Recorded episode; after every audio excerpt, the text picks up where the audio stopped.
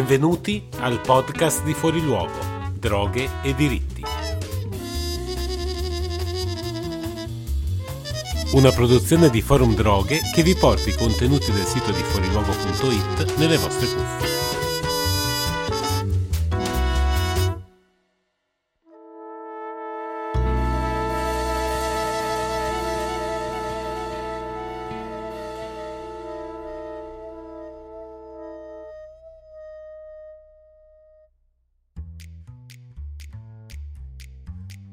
In questo trentesimo episodio del podcast di Fuori Luogo vi proponiamo la registrazione della conferenza stampa di presentazione del quattordicesimo libro bianco sulle droghe,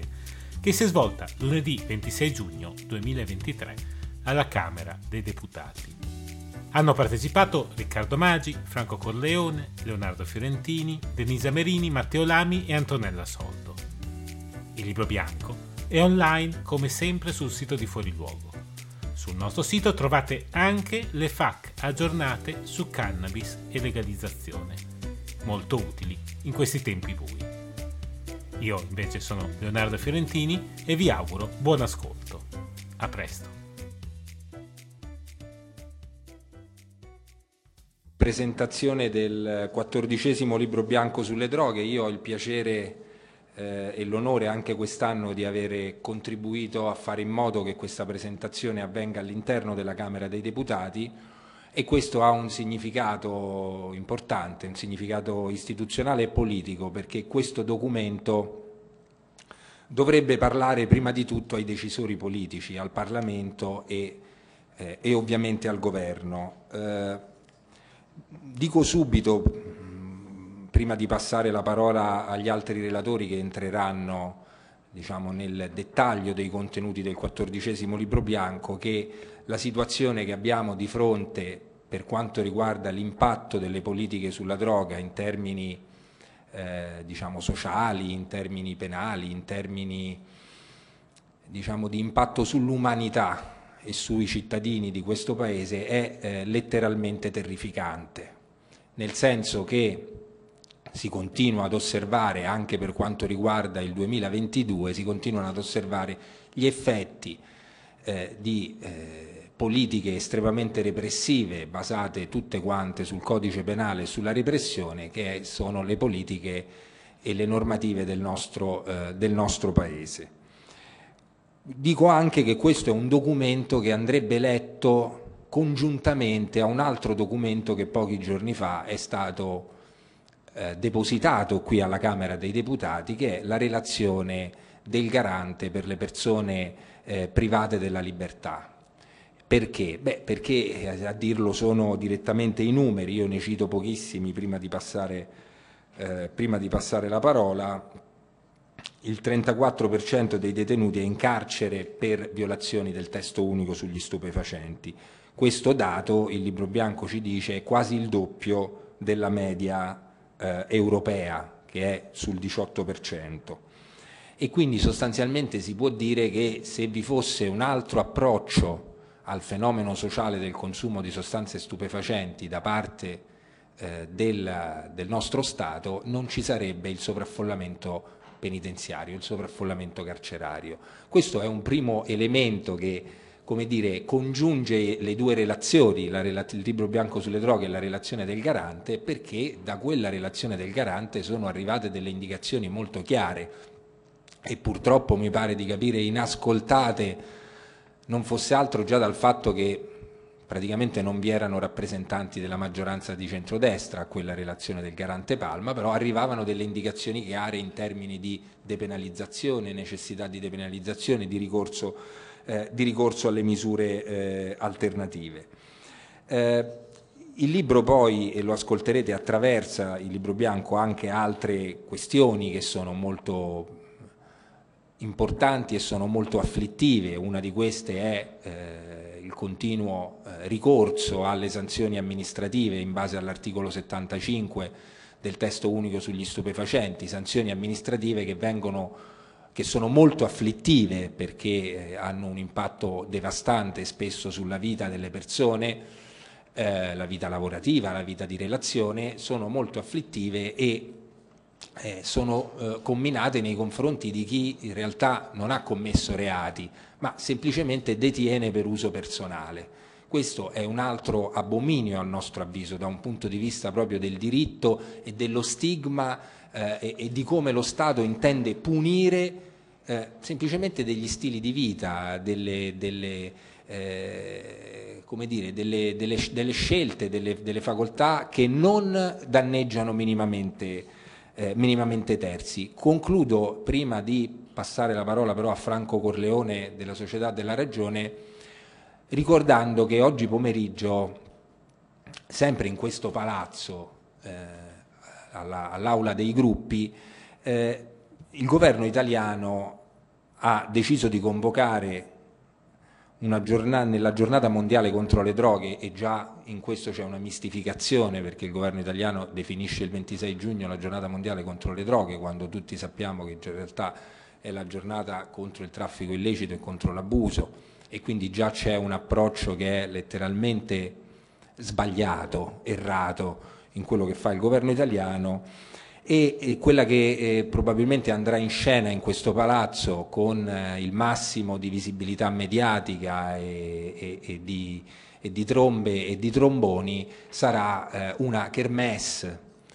eh, con un approccio che è l'opposto rispetto, quale, rispetto a quello che le associazioni che curano ogni anno il libro bianco intendono offrire all'opinione pubblica italiana e alle istituzioni italiane, cioè un approccio basato quello del, dell'appuntamento governativo, sul pregiudizio, sulla mistificazione, sulla mancanza dell'analisi e della dire, attinenza ai dati scientifici, che è quello da cui bisognerebbe partire quando si affronta un fenomeno sociale così complesso. Saranno ospiti di questa kermesse governativa due tra i campioni o campioncini del eh, proibizionismo americano che ehm, eh, produrranno probabilmente con grande enfasi e attenzione mediatica eh, si produrranno nelle falsificazioni e nelle fake news solide e più ricorrenti, in particolare contro la legalizzazione eh, della cannabis. E quindi eh, noi siamo qui anche pronti oggi per, eh, per farlo oggi in questa occasione e per farlo poi nella giornata di oggi per smentire tutte le fake news che verranno prodotte oggi dal eh, governo italiano. Probabilmente questa sera i cittadini italiani sul TG1 vedranno molto a lungo e conosceranno quelle fake news. Noi avremo molta più difficoltà a far conoscere un lavoro scientifico e documentato come il quattordicesimo libro bianco, ma non per questo ci arrenderemo. Franco Corleone. Grazie a Riccardo Maggi che in Parlamento eh, sostiene, promuove, presenta proposte di legge per una diversa politica. Questo è il quattordicesimo libro bianco eh, eh, che noi presentiamo sempre facendo, compiendo un miracolo, il 26 giugno, rispettando la data che quasi mai il Dipartimento delle politiche antidroghe eh, rispetta presentando al Parlamento la relazione annuale. Mi pare che anche quest'anno non l'ha ancora presentata e c'è una ragione, perché eh, siccome i dati non si possono falsificare, ufficialmente il governo dovrebbe dichiarare gli stessi nostri dati. E però questo mal si concilia con eh, una giornata di retorica, demagogia, eh, falsità, propaganda e quindi aspetteremo. Dopodiché quella relazione sarà messa da parte perché in realtà quello che il governo ha annunciato attraverso suoi esponenti è una politica di eh, restrizione e di eh, volontà di affrontare i problemi delle contraddizioni della legge sulla giustizia e sul carcere in un modo per da una parte trovare delle finte soluzioni paternaliste e autoritarie e dall'altra aggravare le pene. L'esempio eh, è dato dal sottosegretario alla giustizia del Mastro delle Vedove che ha lanciato recentemente, qualche mese fa, la proposta di togliere dal carcere, non si sa se con uh, un provvedimento forzato, no? i cosiddetti tossicodipendenti e trasferirli in comunità chiuse. Questo nella dichiarazione è stata usata questa formula. A dir la verità, questo pronunciamento non è seguito nessun atto. Prima di tutto perché dal punto di vista normativo eh, ci sono già le soluzioni possibili, anche se noi con Alessandro Margara le contestammo e presentammo altre proposte diverse, ma nella logica del governo le proposte per, uh, utili, per uh, identificare percorsi comunitari già esistono, addirittura con la possibilità di, uh, anche per le persone con una pena fino a sei anni, quindi rispetto all'affidamento ordinario che è fino a quattro anni. Quindi Dall'altra eh, ci, eh, quindi non è seguito a quel pronunciamento una proposta normativa. Può essere eh, quale altra soluzione si possono inventare? Quella della corruzione, cioè di eh, dire alle comunità terapeutiche che riceveranno molti soldi e quindi di attrezzarsi per questa operazione di demagogia, diciamo, sovraffolli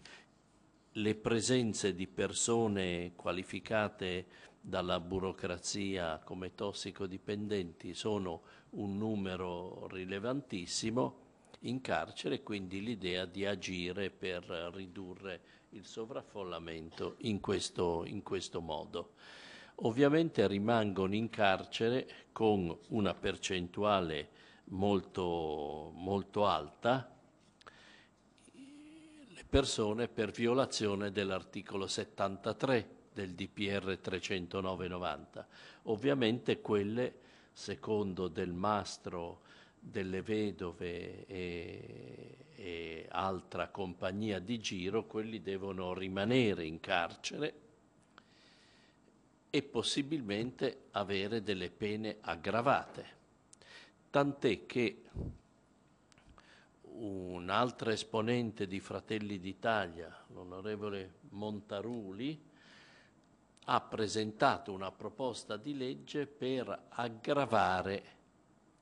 le pene per i fatti di lieve entità, il comma 5 dell'articolo 73, che è reato autonomo e non più un attenuante, dal 2013 mi pare. Ora, il testo non è ancora disponibile. Noi siamo curiosi di vederlo perché non vorremmo che in questa foga repressiva avessero anche pe- trovato come soluzione quello di mettere per i fatti di lieve entità una, per quanto riguarda i cannabinoidi una pena superiore a quella del reato base. Quindi sarebbe stravagante assai, ma siccome la lieve entità ha una previsione che è uguale per tutte le droghe, sia tabella uh, 1 e 4, eh, è possibile che in questa idea facciano, aggravino le pene in modo che per le cosiddette droghe pesanti sia comunque più bassa della pena base che è da 6 a 20 anni, eh, ma per il comma 4 che riguarda invece eh, la canapa eh, facciano una pena più alta di quella base, sarebbe una cosa di stravaganza assoluta eh, giuridica. E quindi il quadro che abbiamo davanti è molto preoccupante, eh, pensando che la responsabilità politica del, della polit- delle droghe è ad Alfredo Mantovano, che è stato l'ispiratore, l'autore della legge Fini Giovanardi.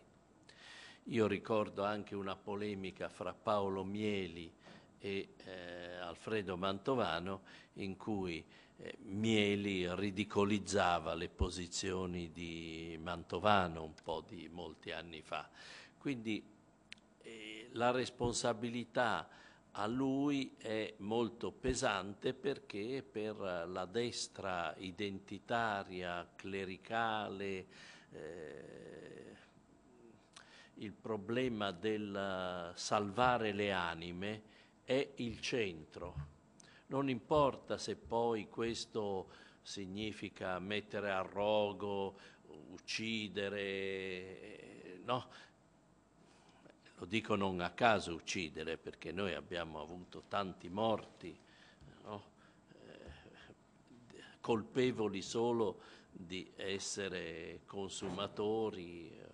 o ospiti a San Patrignano come Maranzano. Quindi il, per loro è un, uh, un, fatto fondamentale quello che bisogna lottare per appunto salvare le anime a dispetto di tutto, utilizzando il codice penale come una clava. Ormai non possiamo più dire, ma noi ci aspettiamo che il ministro Nordio eh, che si proclama, si proclamava liberale, garantista, intervenga. In realtà, come ha accettato la modifica, eh, l'inserimento nel codice penale delle norme sui rave e molte altre, probabilmente accetterà anche queste nuove soluzioni. Quindi il,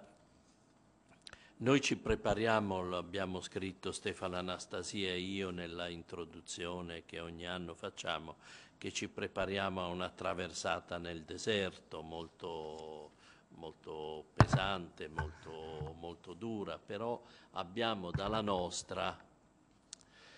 quello che nel mondo si, si sviluppa, cioè una critica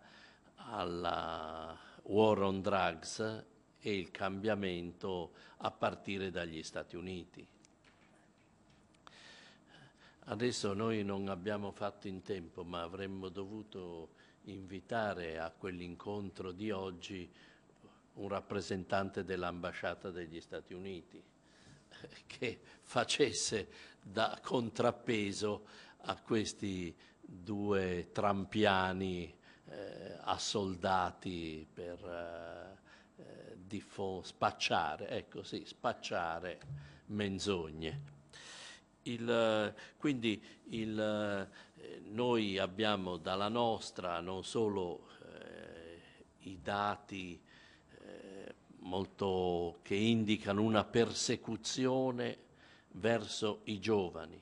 stato ricordato, per il semplice consumo dal 1990 a oggi siamo a 1.400.000 segnalazioni ai prefetti e di cui un milione per uno spinello cioè, quindi una persecuzione di massa, cioè, ma anche abbiamo dalla nostra il fatto che comunque nel mondo, eh, dall'Uruguay al Canada, molti altri paesi, le cose cominciano a cambiare, quindi l'Italia sarà il fanalino di coda per tenere la, la repressione al centro. Mi limito a dire che nel libro poi Leonardo Fiorentini eh, esporrà i dati che sostanzialmente ripetono quelli degli anni scorsi, se non il fatto che eh, viene confermato che le misure alternative ormai stabiliscono una differenza di classe. Chi ha un avvocato, una famiglia, eccetera, può anche non avere il processo e avere la messa alla prova. Chi per gli stessi reati invece è eh, solo entra in carcere e sconta fino all'ultimo giorno. Questo è un peso sempre, sempre più forte, però mi limito al fatto che abbiamo pubblicato il documento della Corte di Cassazione sui fatti di lieve entità. È uno studio fatto su eh, 400 sentenze della Cassazione sulla lieve entità. Nello studio Arianna Lancia e Flavia Pacella dicono che non c'è reato che abbia un numero di pronunce così, così alto della Cassazione e delle sezioni unite. Questo per dimostrare come in Italia è eh, avvenuto proprio una stortura per cui la droga no, al singolare, eccetera, è il centro dell'attività giudiziaria, penale, carceraria e, nel, e questi nello studio della Cassazione ufficialmente si dice, confermano che in Italia un terzo della popolazione detenuta si trova in carcere per violazione della legge sugli stupefacenti e un quarto dei detenuti sono tossicodipendenti. E questo studio parla della politica di, eh, proibizionista. Quindi un uh, documento. L'abbiamo integralmente riprodotto perché conferma che abbiamo ragione a dire che la lieve entità deve diventare non solo fattispecie autonoma, ma anche un articolo autonomo per evitare che si venga arrestati genericamente per il 73 e la lieve entità emerga all'esito del, del processo con una precedente inutile carcerazione. Questo è il, quindi è importante questo libro bianco anche per questo studio che ci conforta a dire che occorre insistere per quella scelta di riforma che non è la riforma della complessiva della politica delle droghe, ma di un punto eh, delicato e importante. Quest'anno manca nel libro bianco il contributo di Hassan Bassi sul riferimento del peso dell'uso di sostanze alla guida. Eh, credo che eh, sarà fornito questo studio nei prossimi giorni e quindi sarà allegato nell'edizione successiva a oggi, perché eh, in relazione a un caso di cronaca terribile dovuto alla cretineria delle persone, non all'uso di canapa, ma a una fattispecie precisa, l'essere cretini, e invece non c'entra nulla il consumo di canapa. Ebbene, eh, a San Bassi negli anni scorsi ce l'ha dimostrato con i numeri che chi è, eh, pro, causa incidenti sotto consumo di eh, sostanze stupefacenti è una percentuale risibile, cioè che chi provoca incidenti sono gli astemi, o quantomeno sono eh, persone che eh, non hanno questo uso oppure in percentuale più alta ma non altissima l'uso di alcol, in realtà l'uso più forte è quello del telefonino che provoca gli incidenti. Però nella demagogia e nella vulgata questo non si può dire e quindi continuano a dire che dovranno fare produrre l'ergastolo della patente. Voi pensate l'ergastolo, usare no, la categoria dell'ergastolo per la patente per chi guida eh, sotto, anzi neppure sotto l'influenza, risultando un consumo precedente che può non essere neppure determinante. Quindi questo è per indicare un altro fronte di demagogia forte che è quello eh, della, del consumo di sostanze alla guida che non è confermato dai dati, ma non dai dati di Hassan Bassi, da quelli della polizia, dei carabinieri che fanno, eccetera. Quindi questo è anche un fronte eh, che eh, non ci mette in difficoltà, ma il problema è che dovremmo, eh, non so, fare un corso di formazione per i giornalisti o chiedere una trasmissione in eh, televisione con, mettendo i dati ufficiali su quale relazione c'è fra i consumi e gli incidenti stradali. Bene, l'ho fatta lunga, io mi fermo qua, mi pare però che abbiamo elementi e forza per non uh, arrenderci. Leonardo Fiorentini, segretario di Forum Droghe.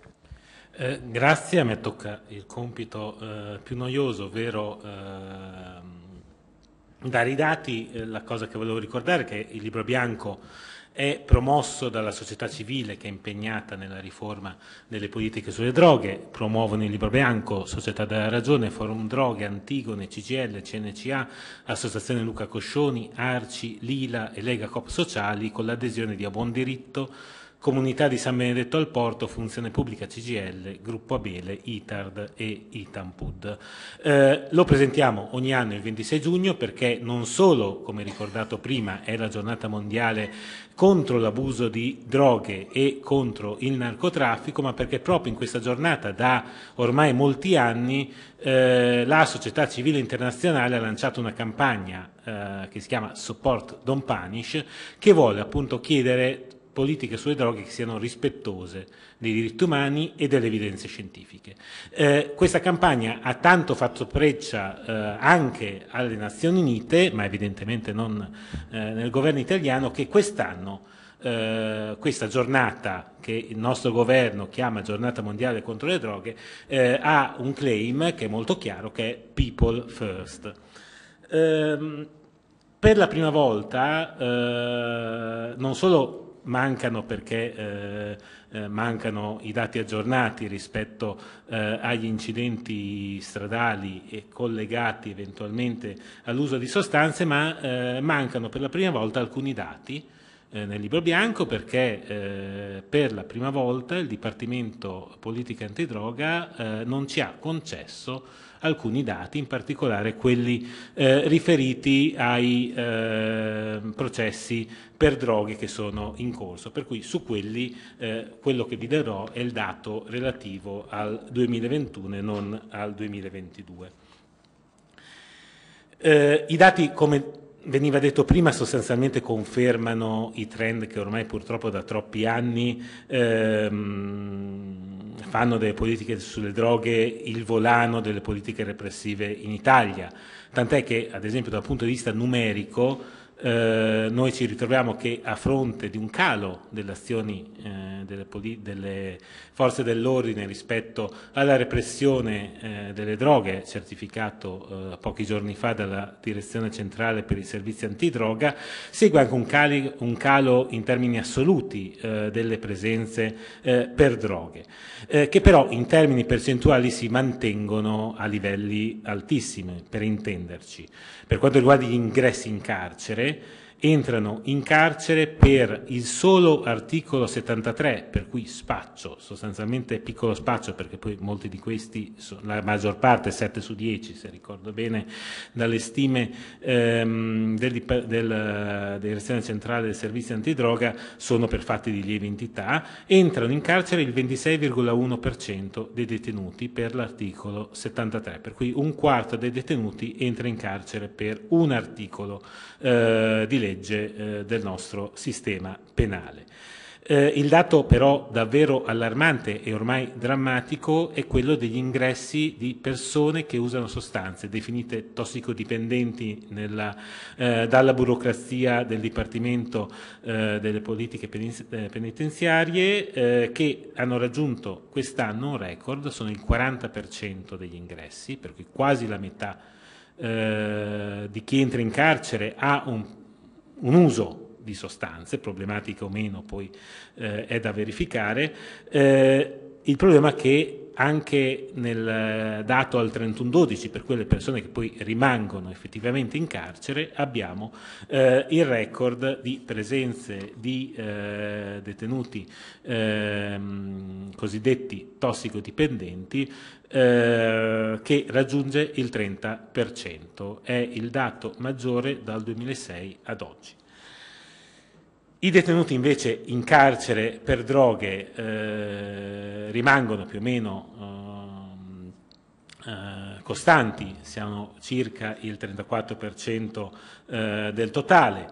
Eh, ovviamente sono in parte sovrapponibili rispetto alle, ai detenuti ehm, che eh, usano sostanze, perché molti di questi entrano per la, per la, legge sulle droghe, altri entrano in carcere invece per delitti legati al loro eh, magari uso problematico eh, delle stesse e possiamo sostanzialmente dire, come eh, già anticipato, che se non ci fossero, eh, fosse l'articolo 73 o non ci fossero detenuti eh, che usano sostanze in carcere, non avremmo avuto mai da um, dieci anni a questa parte, alcun problema di eh, sovraffollamento eh, carcerario. Eh, rispetto all'impatto sulla giustizia, come dicevo, noi abbiamo solo i dati eh, del 2021 che però eh, parlano di circa 186.000 eh, processi per articolo 73,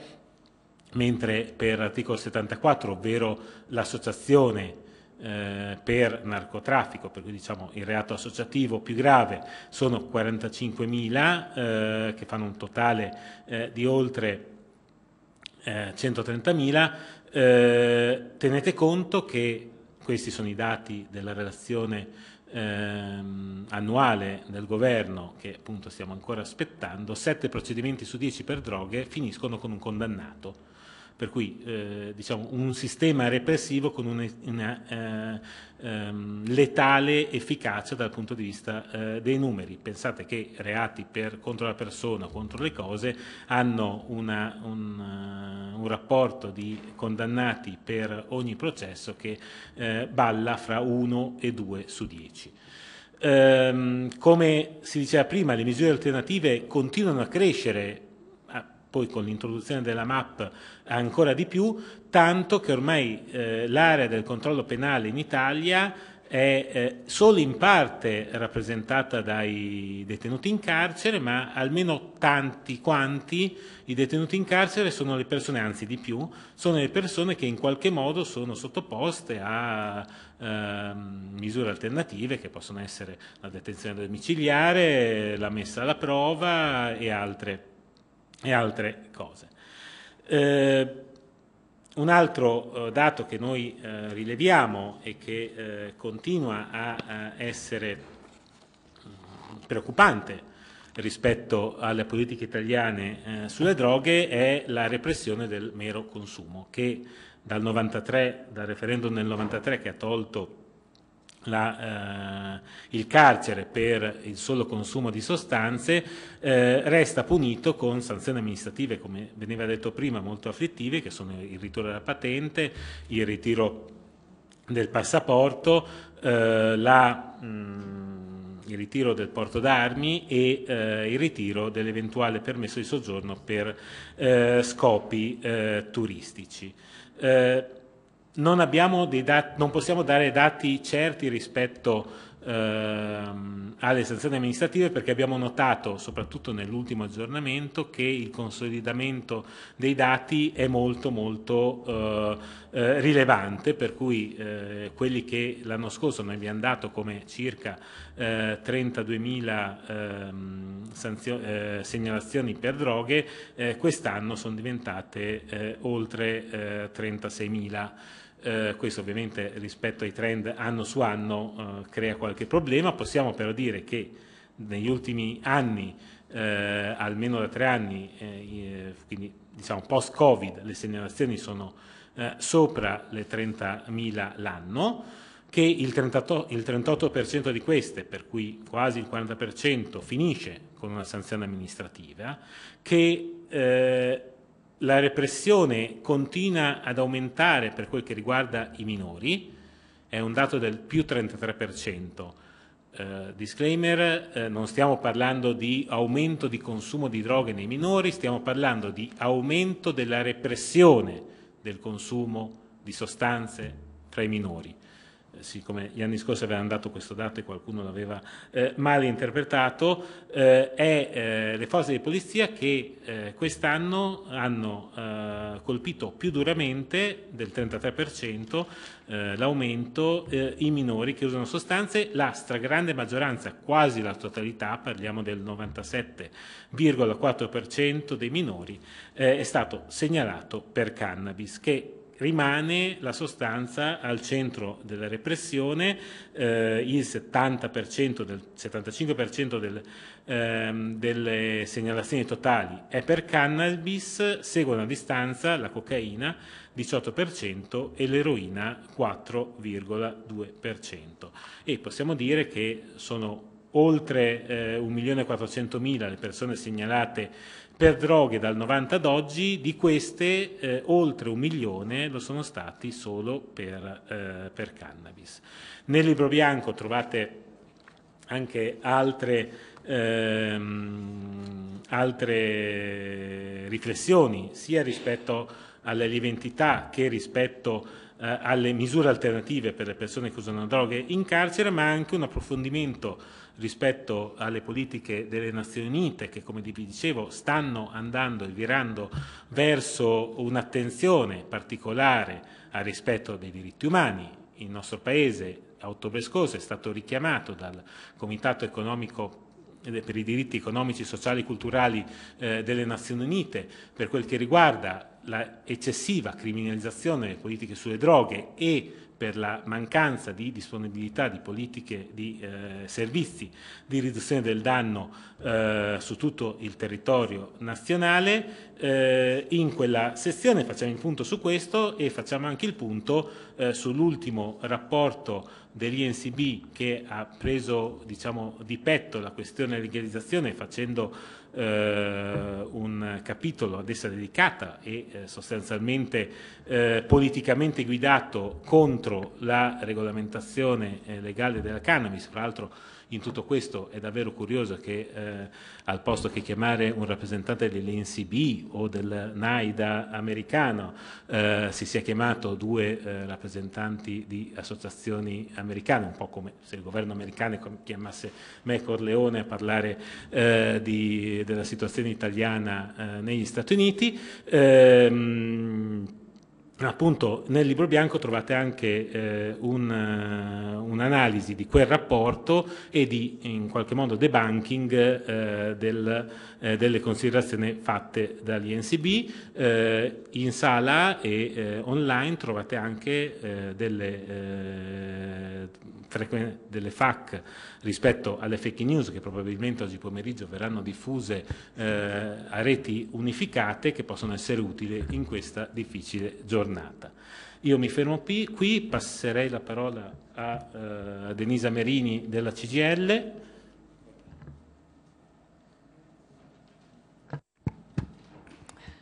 Grazie. Io vi prenderò pochissimo tempo. Volevo partire solo da una riflessione che mi sembra emerga chiaramente da quello che sia Franco Corleone che Leo Fiorentini hanno detto, ma anche e soprattutto da quello che sta avvenendo nel nostro Paese in questi ultimi mesi. E mi pare di poterlo, come dire, mh, definire in questo modo. Si pensa di dare risposta ai problemi delle persone, si, dare, si, pensa di dare risposta ai bisogni dei cittadini esclusivamente con il codice penale, aumentando le fattispecie di reato e aumentando le pene già previste per i reati già previsti dal codice penale, inserendone addirittura di nuovi con una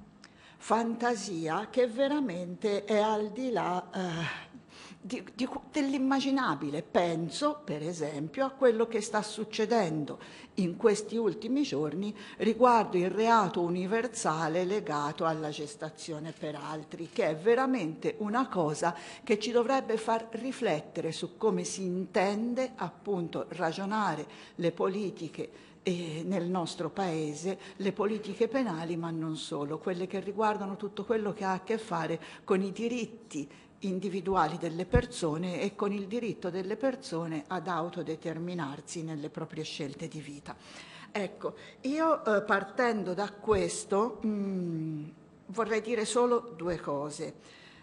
eh, riallacciandomi appunto a quello che diceva Franco nella, nel, nel suo intervento, nella sua relazione. Non si può pensare di rispondere da una parte ai problemi del sovraffollamento carcerario e dall'altro delle persone che usano sostanze con eh, l'idea assolutamente strumentale, come ha ben detto Franco, di eh, trasferire le persone che usano sostanze dal carcere alle comunità, riproponendo di fatto però un modello che è repressivo, che è custodiale, che è di istituzione totale, senza pensare invece a quello che le evidenze di tutti gli ultimi anni ci mettono di fronte, che le sostanze, le droghe non sono tutte uguali e non è un caso invece che si sia prepotentemente tornati a parlare di droga al singolare, che non è un caso che alcuni giorni fa ho letto un articolo su un, una testata nazionale importante che mi ha lasciato veramente esterrefatta, oltre che arrabbiata, di un bambino eh, morto per overdose di cannabis, c'era scritto nel titolo, poi si va a leggere l'articolo e si scopre che dalla, dai reperti, dall'analisi fatte su questo bambino, le sostanze rinvenute erano eroina e cocaina, ma il titolo cubitale era overdose di cannabis, così come l'ha accennato fra, anche questo Franco nella sua introduzione, non ci torno sopra, il rilievo che si sta dando a un fatto veramente drammatico successo pochi giorni fa di un incidente stradale drammatico dove ha perso la vita un bambino, dove si sottolinea comunque solo e soltanto, se non in maniera assolutamente prepotente, l'utilizzo di sostanze da parte di quelle persone e si tralascia invece di fare un ragionamento che sarebbe molto più opportuno su ben altro, penso per esempio all'uso dei social, a certe dinamiche che oggi fanno parte prepotentemente della nostra società e delle relazioni. Spaventa la visione etica, moralistica che c'è dietro tutti questi ragionamenti, ma vorrei sottolineare un punto di vista particolare facendo parte di un'organizzazione sindacale confederale che quindi ha eh, come dire, al centro della, del proprio intervento e delle proprie attenzioni i diritti individuali e i diritti collettivi, il diritto alla salute e il diritto dei, dei lavoratori che garantiscono certi servizi. Ecco,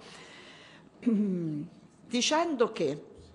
le persone eh, che fanno uso di sostanze attualmente in carcere vengono trasferite automaticamente in comunità, si dimostra anche di non sapere come funziona il sistema dei servizi, perché esistono norme ben precise, a partire dalla legge 381 del 91 che ha istituito le cooperative sociali, che ci, fino alla recente riforma del terzo settore, che ci dicono quali sono i rapporti tra il servizio pubblico, il privato sociale, che ci parlano di coprogettazione e coprogrammazione degli interventi, dando un ruolo attivo a tutte quelle istituzioni, quelle strutture, quegli operatori che in tutti questi anni hanno lavorato seriamente sul tema delle dipendenze, hanno sviluppato servizi importanti di riduzione del danno, interventi di prossimità e che sono assolutamente assolutamente in grado di dirci che non è con l'allontanamento e la reclusione in istituzioni, in luoghi chiusi, che si possono affrontare e risolvere i problemi. Mm, vorrei sottolineare un'ultima cosa prima di lasciare la parola agli altri. Lo scorso 21 marzo alla Camera abbiamo fatto, tenuto una conferenza stampa promossa da CNCA dove si rilanciava mh, la campagna che è stata promossa molti anni fa si, eh, dal titolo Educare, non punire. Ecco, io penso che sia questa la strada che noi dobbiamo assolutamente percorrere con un'informazione corretta su cosa sono le sostanze, quali sono gli effetti che le sostanze possono avere, ma, e lo dico questo con un occhio anche a quello che ci aspetta oggi pomeriggio, tenendo conto delle evidenze scientifiche. La chiudo qua. Il testo fondamentale di Norma Zimberg, Drugs, Set and Setting, è uscito alla fine degli anni 70. È stato tradotto in Italia solo pochi anni fa e questo la dice lunga appunto di come noi affrontiamo il tema, ma ci dimostra chiaramente e l'esperienza degli operatori ce lo confermano, come gli effetti delle sostanze non siano legati solo e soltanto alla chimica, ma a ben altro, e cioè all'uso che se ne fa, al contesto in cui questo uso viene fatto. Le esperienze ci dicono che l'utilizzo di cannabis non è, come ci vogliono far credere oggi, la porta d'accesso irreversibile all'utilizzo di altre sostanze, che non è quel, quella porta aperta verso quello che ormai ci piace a molti ridefinire il tunnel della droga, penso che un moderno Stato che vuole davvero rispondere ai bisogni e alle aspettative dei propri cittadini di benessere e di salute dovrebbe partire dalle evidenze scientifiche e non dalle ideologie. Eh, grazie Denise. Allora, prima di dare la parola a Matteo Lami di CNCA, volevo anche eh, ricordare, citare alcuni contenuti, alcuni contributi che sono contenuti in questo libro bianco, e, oltre a quelli dei presenti che sono intervenuti. Eh, nella quarta parte del libro sul fronte ONU c'è un contributo di Marco eh, Perduca, Mantovano Gostu Vienna eh, e uno di Susanna Ronconi, eh, Droghe e diritti umani, il sasso nello stagno. Eh, ci sono poi, oltre ai contenuti sulla lieve entità che citava ehm, eh, Franco Corleone, ce n'è uno sempre sulla lieve entità e sulle proposte di modifica di Katia Poneti. Eh, per quanto riguarda il dibattito politico sto andando a ritroso rispetto all'indice, non so perché, ma è venuta così, il, un, di, un, contributo di Stefano Vecchio e di Riccardo De Facci e uno a quattro mani di Maria Stagnitte e Grazia Zuffa. E poi nella prima parte gli effetti delle leggi antidroga, contributi di Maurizio Cianchella, di Peppe Brescia e di Leopoldo Grosso. E poi le conclusioni affidate a Patrizio Gonnella l'introduzione è scritta da Stefano Anastasia e Franco Corleone. E poi volevo salutare la presenza qui in sala stampa di Angelo Bonelli, di Antonella Soldo, coordinatrice di Meglio Legale, eh, di Alessandra De Santis del eh, PD e della nuova portavoce di Lila, aspetta, Giuseppina Giupponi. Grazie Giuseppina, scusa. Eh, a te Matteo la parola per CNCA, Matteo Lami. Buongiorno. Come CNCA non possiamo non constatare che gli approcci punitivi e le affermazioni ideologiche di questo governo ci riportano agli anni Ottanta, facendo tornare a essere forte la legge 309 del 90. Ma sappiamo quanto la tolleranza zero non abbia portato i risultati, non li ha mai portati i risultati e quanto l'atteggiamento punitivo non abbia evitato consumi, abusi, dipendenze e abbia riempito le nostre carceri in questi anni. Come CNCA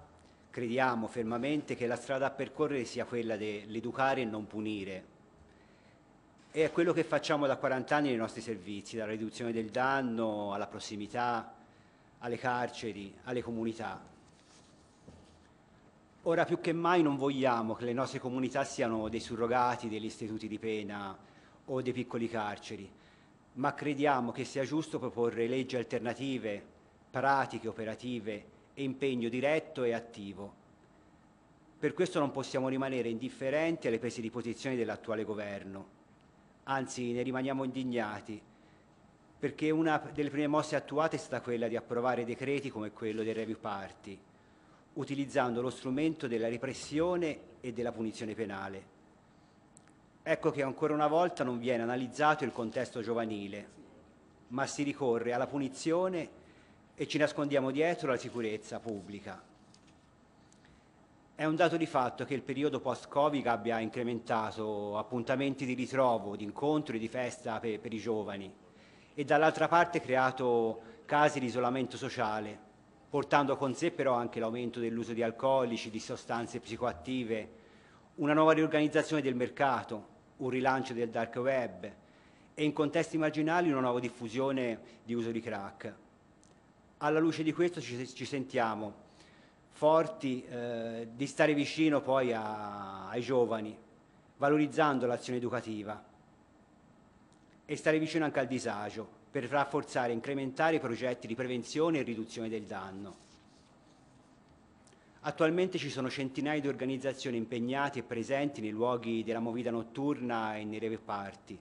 Nonostante, e questo ci tendo a sottolinearlo, i media non diano importanza e risonanza a questa parte educativa e è fondamentale per noi che queste equip professionali siano sempre più diffuse, formate da educatori, psicologi, assistenti sociali, medici e infermieri. È questa per noi la strada da percorrere. Nonostante le leggi assurde e ideologiche, i nostri operatori saranno lì e continueranno ad esserci. In modo collaterale al decreto dei rave siamo preoccupati per le linee che potrebbe essere presa anche su altri temi, legate alla mobilitazione giovanile, come le occupazioni scolastiche, le manifestazioni. Sentiamo minata la libertà di espressione dei giovani, temendo per la vita democratica. Ed infine temiamo che questa linea punitiva, ma non educativa, ricada sull'operato delle nostre comunità, trasformandole in piccole carceri. Ma il CNCA e le comunità rifiutano questo mandato contenitivo e di controllo. E per noi è fondamentale cambiare il passo, ripensare a un sistema diverso, a un rapporto diverso tra comunità e carcere e territorio, pensare equipe sanitarie nei carceri, valorizzare le pene alternative. Basti pensare che su 15.000 tossicodipendenti in carcere solamente 3.000 hanno avuto la possibilità di accedere a pene alternative. Aumentare spazi di ascolto, accelerare le procedure delle certificazioni e di cure territoriali, creare dei protocolli d'intesa tra magistratura, enti penitenziali, comuni e enti del terzo settore. Ribadiamo che l'idea del sottosegretario alla giustizia che cita il modello San Patrignano non si confà al nostro operato e non ci rappresenta. Ecco, se questa è la strada, noi siamo pronti alla disobbedienza civile. Per rispondere all'inefficacia di queste tendenze punitive e criminalizzanti, ci rifacciamo alla conferenza di Genova del 2021, la quale fa emergere che nonostante la linea punitiva ci sono stati aumenti della circolazione di droga, innalzamento del rischio sanitario, l'acuirsi dello stigma. Per questo riteniamo che sia necessario invece recuperare e rilanciare i principi della sanità territoriale, le prestazioni a tutela della salute, il coinvolgimento attivo delle persone coinvolte, il sostegno all'autoregolazione. Occorre innovare le normative e non tornare indietro nel tempo, perché allo stato attuale ci troviamo davanti a generazioni diverse, a dipendenze sempre nuove, alla compresenza di patologie psichiatriche. Serve allora adeguare e rafforzare il sistema preventivo, terapeutico, riabilitativo, riparativo, favorendo atteggiamenti non punitivi ma proattivi e di sanità pubblica. Per noi, lo riaffermiamo, l'unica strada da percorrere è educare e non punire. Grazie, grazie davvero Matteo. E ora non so se ci sono domande dai giornalisti presenti e, o altrimenti anche brevi interventi in chiusura, Antonella, Angelo, se volete. E mh, mm, informo anche i presenti che eh, ci hanno fatto sapere Marco Furfaro e Cecilia Delia che eh, sono dispiaciuti di non poter essere qui ma hanno una segreteria del Partito Democratico in corso, hanno informato gli organizzatori. Se non ci sono... Antonella, vai. Direttamente da qui. L'onorevole Maggi prima ha citato il fatto che il governo oggi pomeriggio ha organizzato questa conferenza contro la legalizzazione della cannabis e eh, ciò che è ancora più grave è che questo incontro diciamo già di per sé eh, non scientifico e puramente contro la legalizzazione della cannabis avviene a porte chiuse, quindi è, ci è arrivata notizia e ora cercheremo di verificare magari anche con il vostro aiuto che sono stati negati gli accrediti addirittura alla stampa e eh, ci chiediamo come mai su un tema sul quale comunque è stato convocato un referendum anche nell'ultimo anno, quindi un tema sociale rilevantissimo, eh, ci sia questa chiusura, ci sia questa volontà di non confronto e di avere semplicemente la conferma delle proprie idee, della propria propaganda, chiamando a sostegno di queste eh, tesi eh, gli unici due che probabilmente cercando su Google cannabis no Stati Uniti gli sono venuti fuori. Grazie Antonella. A, a San Bassi, sì. No, soltanto per ricordare prima che ce ne andiamo che stasera ci sarà una presentazione anche pubblica dei, della quattordicesima edizione del Libro Bianco a Testaccio presso la città dell'altra economia dalle 20.45. Ma anch'io ringrazio eh,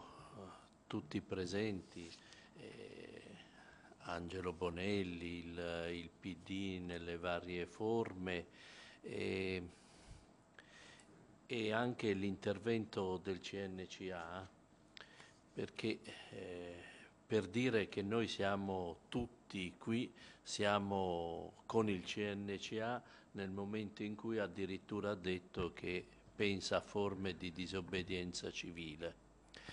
e perché eh, la traversata nel deserto richiederà molta acqua ma anche molte idee eh, fantasiose per eh, ridicolizzare coloro che abbaiano alla luna ma che come conseguenza portano tante persone in carcere. Il, nella introduzione non l'avevo citato, però mi viene, credo sia importante dire che noi siamo oggi in questa situazione con un convegno che vuole essere riservato, ma nei fatti è clandestino, perché la Corte Costituzionale presieduta da Giuliano Amato con la bocciatura dei referendum sulla legalizzazione della cannabis e sulle, sull'eutanasia ha impedito che i cittadini potessero esprimersi, probabilmente ci sarebbe stato il quorum per quei referendum, il risultato sarebbe stato inequivocabile e probabilmente non avremmo avuto elezioni anticipate e chi ha vinto le elezioni anticipate sarebbe stato sconfitto invece nel confronto su questi temi. Una diversa stagione politica ci sarebbe stata e quando in politica si fanno errori, gli errori sono peggio dei crimini e credo che nella la storia nei prossimi anni dirà che si è fatto un errore catastrofico per l'Italia e, e non solo per il tema su cui c'è stato il divieto di intervenire. Quindi probabilmente dovremmo ripensare non solo a proposte di legge in Parlamento, ma anche a coinvolgere ancora attraverso la prova referendaria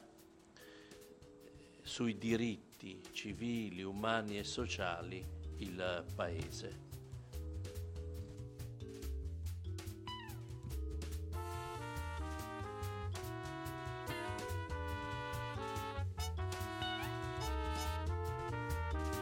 Questo podcast è curato dalla redazione di Fuori Luogo. Maggiori informazioni e tutte le fonti di questa puntata sono a disposizione su fuoriluogo.it.